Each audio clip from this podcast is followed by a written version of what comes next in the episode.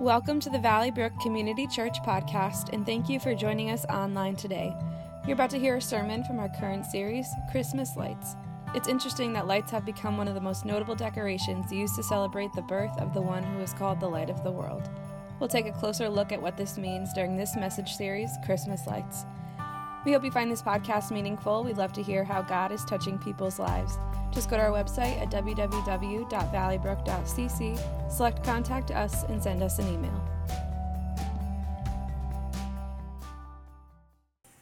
Well, good morning, everybody, and Merry Christmas. It's good to be here with you, our church family. Uh, we're in this series uh, about uh, light into darkness, and uh, today we're going to be talking about a topic that, that Cynthia has, a own personal, has her own personal story to tell uh, this morning. So I invited Cynthia to join me up here this morning and, and share her story. Thank you. Um, I, usually at the beginning of the week, I ask Clark what he's going to teach on and then I try to pray around that for him, pray over him, um, that God would bless him with resources and just God's presence and his word. And on Monday, he said that he was going to be teaching about despair. And I feel like I've really been the poster child for despair for the last year and a half. So on Tuesday, he said, How about it? You know, do you think you want to share? Uh, so I'm going to share my story about the last year and a half of, uh, of where I've been. In May 2017, my mom passed away after a long illness, and I was blessed to be with her as she passed um, and really tell her some important things. It was a really sacred time, but I'm going to tell you that I could never have predicted the grief that washed over me in the, in the months uh, that followed. And within the same time, my daughter and I were experiencing some brokenness in our relationship. Um, and this was devastating to my mom heart and very unexpected heartbreak. Simultaneously, I've had some friends who have walked away, and that just seemed to kind of compound the loneliness. But throughout the losses, my sweet um, husband's aortic valve was hardening. And I met him when I was 17, and he has been just the love of my life since then. And so to continue to go to Hartford Hospital and hear news that was not good was just overwhelming. If you know me, you know that I love to pray. I've been really faithful in praying over these things, over these relationships, face down in the carpet, talking to God about my children, my husband, my family, you guys, my work. But now I found myself face down in the fibers of my living room carpet without any words to say. I was barely able to pray, and I wondered why so many relationships were broken. I didn't see it coming. I would drive to school or the grocery store, and I would just whisper, Come on, like, where are you? I've seen you work in so many people's lives. Come on, I need you to pull through on this for me. I would recount my losses, and it just seemed like so many around me had prayers that had been answers, that had been answered, or at least heard, and I just didn't understand why. And very honestly with you, for the first time since I was 14 year, years old, I really wondered if God was for me. I was nothing but honest, and my grief was really raw with him. As the darkness persisted, Clark encouraged me to reach out to a wise Christian counselor that we know. I knew in my heart that if I wanted things to be different, I was going to have to do something different. And I knew in my heart that I couldn't just continue to just barely survive each day. I needed to recalibrate, and usually in life I could recalibrate, but I couldn't get up. I couldn't recalibrate on my own this time. So I called this beautiful mentor and I told her that I could barely breathe, and she invited me over. This beautiful woman sat with me as I wept over missing pieces. She listened and she prayed over me. And she and I would get together. She would, she would encourage me to invite Jesus into the darkness. She encouraged me to tell him everything and to read through the Psalms. And she encouraged me oh so tenderly to allow myself to be loved by my Heavenly Father. And she kept reassuring me every time I left her doorstep that I could trust Him with my despair, that light would come into my darkness. I was reading the book, a book called The Dream of You by Jo Saxton at this time, and in it she writes about Ezekiel walking through a graveyard with the Lord. And as eerie as it sounds, my heart actually perked up because I recognized the location. I knew this is exactly where I was in a dark and barren land that had undergone some devastation. But at least now I had a location. At least now I had a place where I could head out from. In Ezekiel 37, it says, The hand of the Lord was upon me, and he brought me out by the Spirit of the Lord and set me in the middle of a valley and it was full of bones. He led me back and forth, back and forth among them, and I saw a great many bones on the floor of the valley, bones that were very dry. As I continued my own journey into healing, I walked back and forth, back and forth. I picked up the bones of things that felt distant and heartbreaking. I love the first verse in Ezekiel 37. It says, The hand of the Lord was upon me I wasn't walking alone. He reassures us all the time in His Word that we're not alone. But this time He said, My hand is upon you. God didn't rush me, and for once I didn't rush through the process because I knew that when I left this place, I didn't want to come back. I wanted to do the work that needed to be done so that I could leave this boneyard and walk straight into freedom darkness into light. No bone left uncovered. I wanted to deal with all the hurts and all the fears right there in this dark and barren land. And as I picked up the bones of loss, I asked God what He had to say about it. And I asked God what He had to say about me. I invited Him into my feelings and circumstances, and I read the, the Psalms as my sweet new friend had encouraged me to do. Listen to the word of God. It says in Psalm 55 18, But I call to the Lord, and he saves me. Evening, morning, and noon, I cry out in distress, and he hears my voice. He ransoms me unharmed from the battle waged against me. So not only did he say, My hand is on your shoulder, I'm with you. And not only did I know where we were and where we were walking, but he said, Girl, we're going to come through this one unharmed. I've got you. He ransoms me unharmed. He ransoms you unharmed. I started to read God's word out loud. It made me feel strong and victorious to declare his promises all through the house. And as I started to talk with him, and as we walked back and forth, back and forth, you know what happened? As I reconnected with the heart of God through His Word, I reclaimed my faith that God's Word was for me. That no matter what my circumstances were, He never changed, and He doesn't change.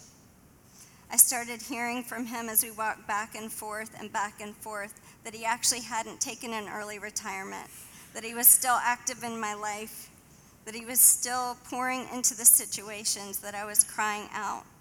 I was pouring my heart out then, and I'm still pouring some of them out today. And He's with me. As we spent time together, I experienced Him to be trustworthy. And while I was walking back and forth, back and forth, He, sweet, he healed my sweet man through open heart surgery this July.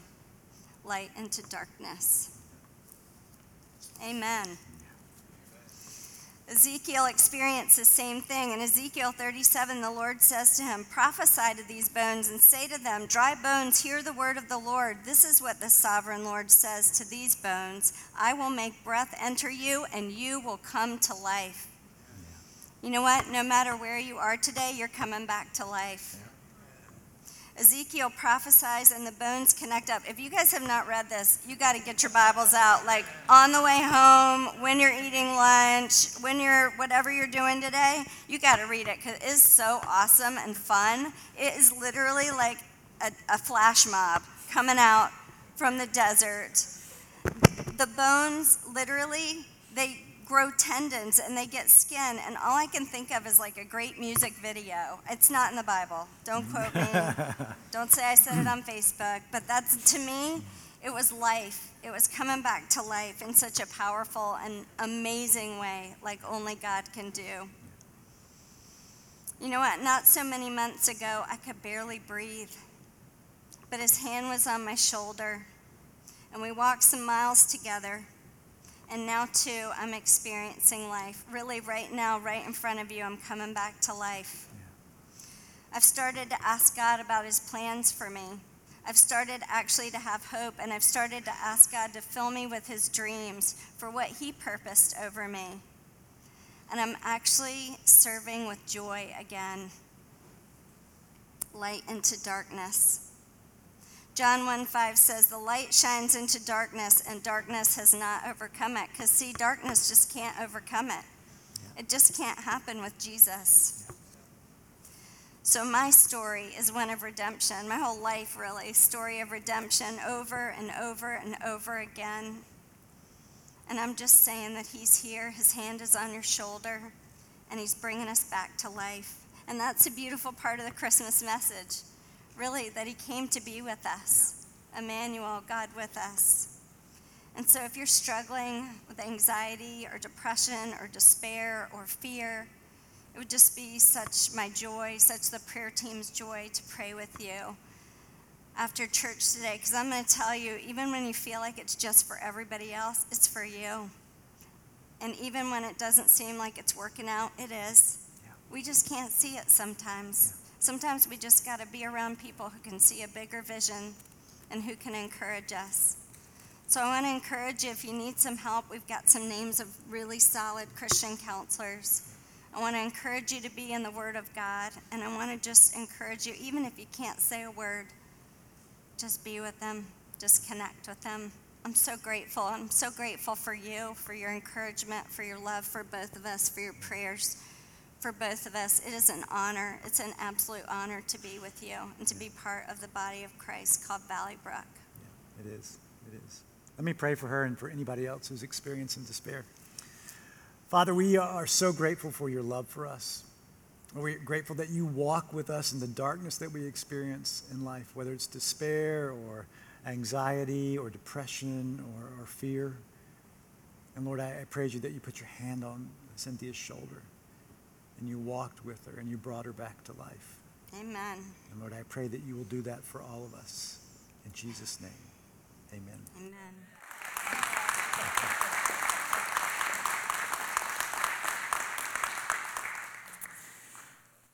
Well, Cynthia, I appreciate you for being so transparent with our church family. It's uh, important that we do that as uh, followers uh, of Christ. You know, in this season, uh, with lighted Christmas decorations everywhere, it reminds us that Jesus is the light of the world, and we are encouraged to let His light shine into our lives, especially into the darkness in our lives. And today, we're talking about the darkness of despair. So, Here's the first thing that I want you to know God shines his light into our despair. Isaiah prophesied about this light. So let's read about this from Isaiah chapter 9.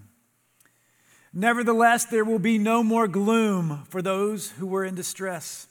In the past, he humbled the land of Zebulun and the land of Naphtali, but in the future, he will honor Galilee of the nations by the way of the sea beyond the Jordan. The people walking in darkness have seen a great light. On those living in the land of deep darkness, a light has dawned. For to us a child is born, to us a son is given, and the government will be on his shoulders, and he will be called Wonderful Counselor, Mighty God, Everlasting Father, Prince of Peace. Of the greatness of his government and peace, there will be no end he will reign on David's throne and over his kingdom, establishing and upholding it with justice and righteousness from that time on and forever. The zeal of the Lord Almighty will accomplish this. So you need to understand that at the time of this prophecy, the Assyrians were set to invade and to humble Israel. So they were and they would be in very deep, dark times with great suffering and despair, which is why God inspired Isaiah to write these to those who were walking in darkness and living in deep darkness.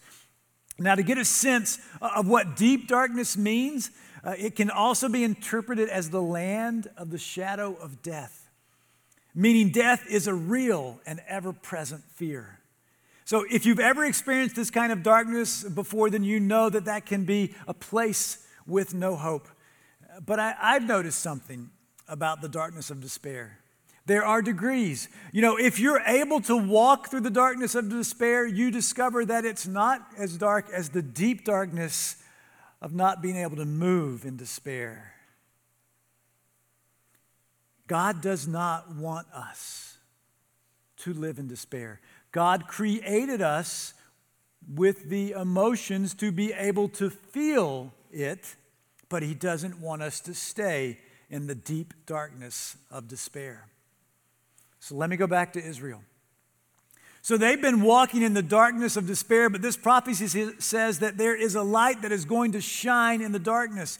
And we know just from a casual experience with despair that when light shines into the darkness of your despair, when, when, physical light even shines into a dark room, the gloom dissipates. Your mood changes. So, in a deeper matter, when the light that shone into Israel's darkness came, it changed their outlook. It changed their hope meter. And this is what God promised through that light. He promised that He would send the one who would carry the government, and, this one would be called Wonderful Counselor, Mighty God, Everlasting Father, Prince of Peace. And not only would he govern with peace, he would govern with justice and righteousness forevermore. Now, Israel knew this prophecy, and they waited for this one to come and to save them from their enemies, from their conflicts, from the corruption of their very own government. And so, coming into the first century uh, of the world, uh, every Jewish person would know this prophecy pertained to the long awaited Messiah. Thus, when Jesus began his ministry in about 33 AD, people began to make the connection that Jesus was the one, that he was the Messiah. Look at what Matthew wrote. He saw it. So in Matthew chapter 4, we read these words When Jesus heard that John had been put in prison, he withdrew to Galilee.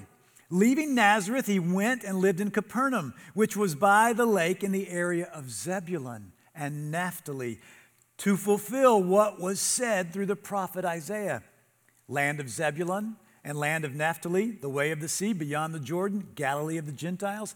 The people living in darkness have seen a great light. On those living in the land of the shadow of death, a light has dawned. And from that time on, Jesus began his ministry, proclaiming that the kingdom of God was near and to repent. So, Matthew, like so many others, including Jesus' uncle, Zechariah, the father of John the Baptist, he understood, they understood that Jesus was the great light that was shining in the lives of people living in darkness, and that he was the light that was dawning over them and into the land of people who felt like they were living in the shadow of death. And this light was dispelling the deep darkness of despair. They were recognizing what Jesus said about himself when he said in the Gospel of John, I am the light of the world. Whoever follows me will walk in darkness, but will have, well, excuse me, whoever follows me will never walk in darkness, but will have the light of life. Through Jesus, God shines his light into the darkness of our despair. So if you have experienced or if you are experiencing despair, here's what I want you to know God walks with us in our dark despair. Now, if you just study the New Testament usage of the word darkness, you'll see that it can be used in two different ways. It can describe ungodliness and immorality, and it can also be used to describe the darkness of despair. And in either of those experiences, it says that Jesus says, I have come into the world as a light, so that no one who believes in me should stay in darkness. Jesus is the personification of what King David wrote years ago in the 23rd Psalm when he said, Even though I walk through the valley of the shadow of death, I will fear no evil, for you are with me. Jesus is God with us. Throughout this series of sermons, the constant message is this that God walks with us when we're walking in darkness. Whether it's darkness from the dark times of loneliness, or the darkness of fear, or the deep darkness of despair, Jesus is the light of the world who shines into our darkness and who wants us to embrace his light. This is why God sent Jesus to make sure that we can walk with God forever while we live on this earth and when we enter into eternity. Jesus came to save us, to bring us eternal life, and He promised that He would be with us forever, to walk with us through this life. And He keeps that promise. Even after He ascended into heaven, He keeps that promise by sending the Holy Spirit. So the Holy Spirit becomes the Spirit of Christ present with us in our lives, walking with us through the darkness that we encounter, reminding us that He is with us and we can walk in the light despite whatever we experience. So here's what you need to see this morning Jesus is the light who brings hope to our despair. He's the light that brings hope to our despair. The Apostle Paul wrote these words, and he's writing about Jesus. He says, For God who said, Let there be light in the darkness, has made this light shine in our hearts. So we could know the glory of God that is seen in the face of Jesus Christ. This is what Paul's reminding us of that Jesus is the light of the world who shines into our hearts, into our faces, into our lives. Peter, one of Jesus' closest disciples, wrote these words. He says, Listen, you're God's chosen people. You're a royal priesthood. You're a holy nation. You're God's special possession, that you may declare the praises of Him who called you out of darkness into His wonderful light. God calls every single one of us out of darkness into His wonderful light. He calls us to follow Him. He tells us that in Jesus we will always have the light of life. The Apostle Paul goes on in 2 Corinthians and he writes about the light of Jesus, saying this He says, We now have the light shining in our hearts, but we ourselves are like fragile clay jars containing this great treasure. This makes it clear that our great power is from God, not from ourselves. So we are pressed on every side by troubles, but we are not crushed. We are perplexed, but not driven to despair. We are hunted down, but never abandoned by God. We get knocked down, but we are not destroyed. Through suffering, our bodies continue to share in the death of Jesus so that the life of Jesus may also be seen in our bodies. You see what he's saying? When we trust in Jesus and walk in the hope that He shines on us, we have the power of God in our lives. So when we experience the pressure of troubles, we're not crushed. When we feel perplexed by what's happening, we don't experience despair. When we feel hunted, we're never abandoned by God. And when we get knocked down by this life, we're not destroyed. Now, how does that work? It works by trusting in Jesus and deciding to walk in the truth that He is the light of the world, even when the world is tearing us down, even when we're going through troubles. It means letting His light shine into the darkness we experience. Lysa TerKeurst, we'll put her picture on the screen. She's a Christ follower, an author, and a speaker, and she has gone through great despair and darkness. When you hear her story, you'll wonder how she's still standing. Over the past three years, these past three years, She has experienced devastation in her marriage when her husband had an affair and did not want to reconcile with her for months. In the middle of her marriage crisis, she had an emergency surgery and she ended up in intensive care for 15 days, and the doctors didn't think she would make it. When she did make it, on the heels of recovering from the surgery, she was diagnosed with breast cancer. In her own words, she writes, I have literally licked the floor of hell, but lived to talk about it. In a recent interview, I, heard Lysa talk about how a trip to the Holy Land helped her walk in the light in this despair and, and what she learned from a teacher who spoke to her and the group she was with in the Garden of Gethsemane next to an olive grove right there in the garden. And the speaker said there are three things that we need to, to learn about the olive tree that will help us walk through the despair of life.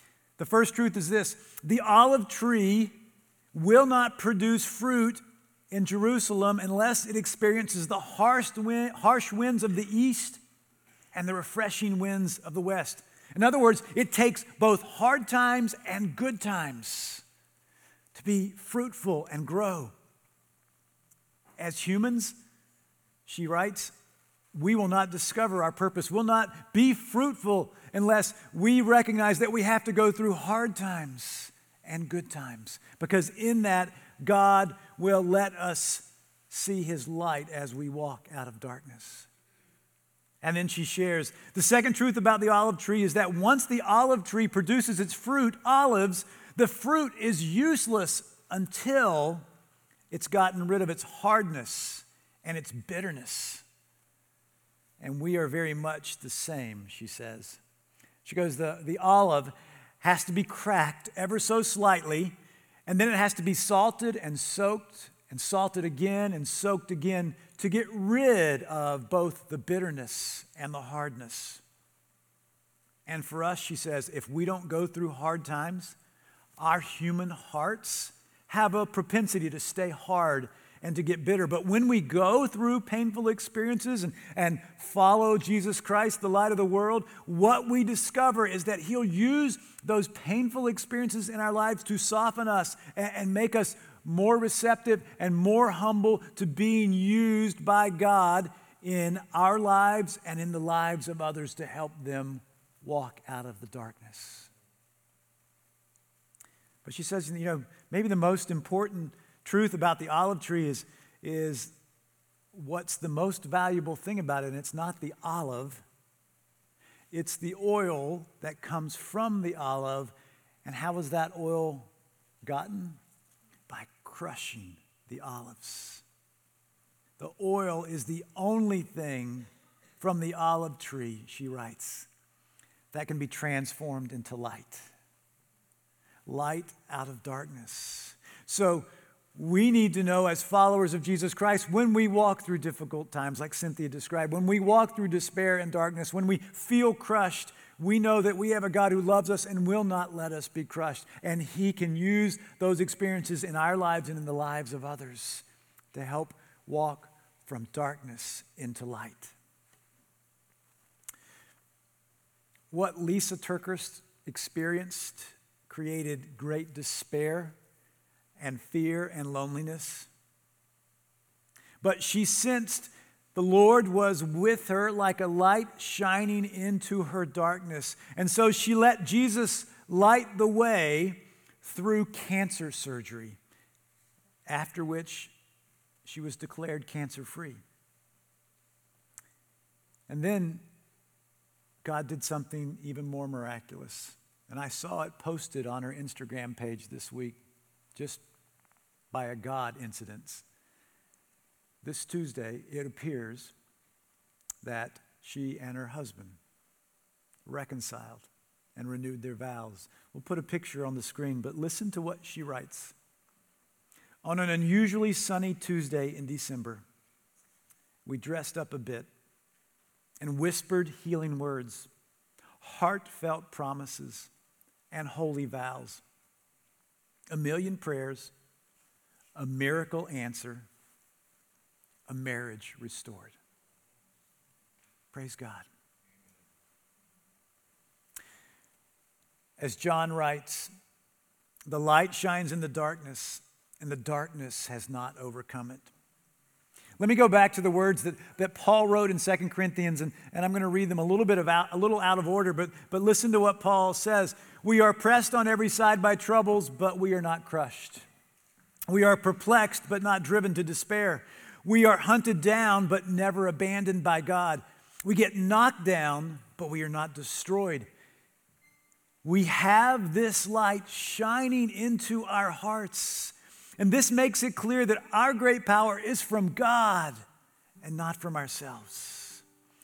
You know, only Lysa and her husband can tell you how their marriage was restored, but I am certain that they made decision after decision in the deep darkness of despair to follow the light of Jesus out of their darkness. From the, from the interview I read, I listened to, it's clear that she made daily decisions in her life to be in community with other followers of Jesus Christ, with people who knew her, with people who loved her. And she made decisions to stay close to God by praying regularly, daily, multiple times by reading God's word and claiming his promises. And she made decisions to seek out Christ followers and Christian counselors to help her. Now, I can only imagine that in that dark pit of despair, many times, many times over these three years, she did not feel like doing those things. But she knew that it was important to do those things for her personal spiritual healing, her relational healing, her physical healing, and she did them regardless of whether she would be healed physically or her marriage would be restored. We demonstrate our maturity in following Jesus when we choose to be faithful in doing those same things in our relationship with Him. Those things that keep us connected with God, those things that keep us connected with God's family, the body of Christ. When we do those things, we are following those disciplines that help us grow and stay connected to the one who is the light of the world and calls us to walk in light.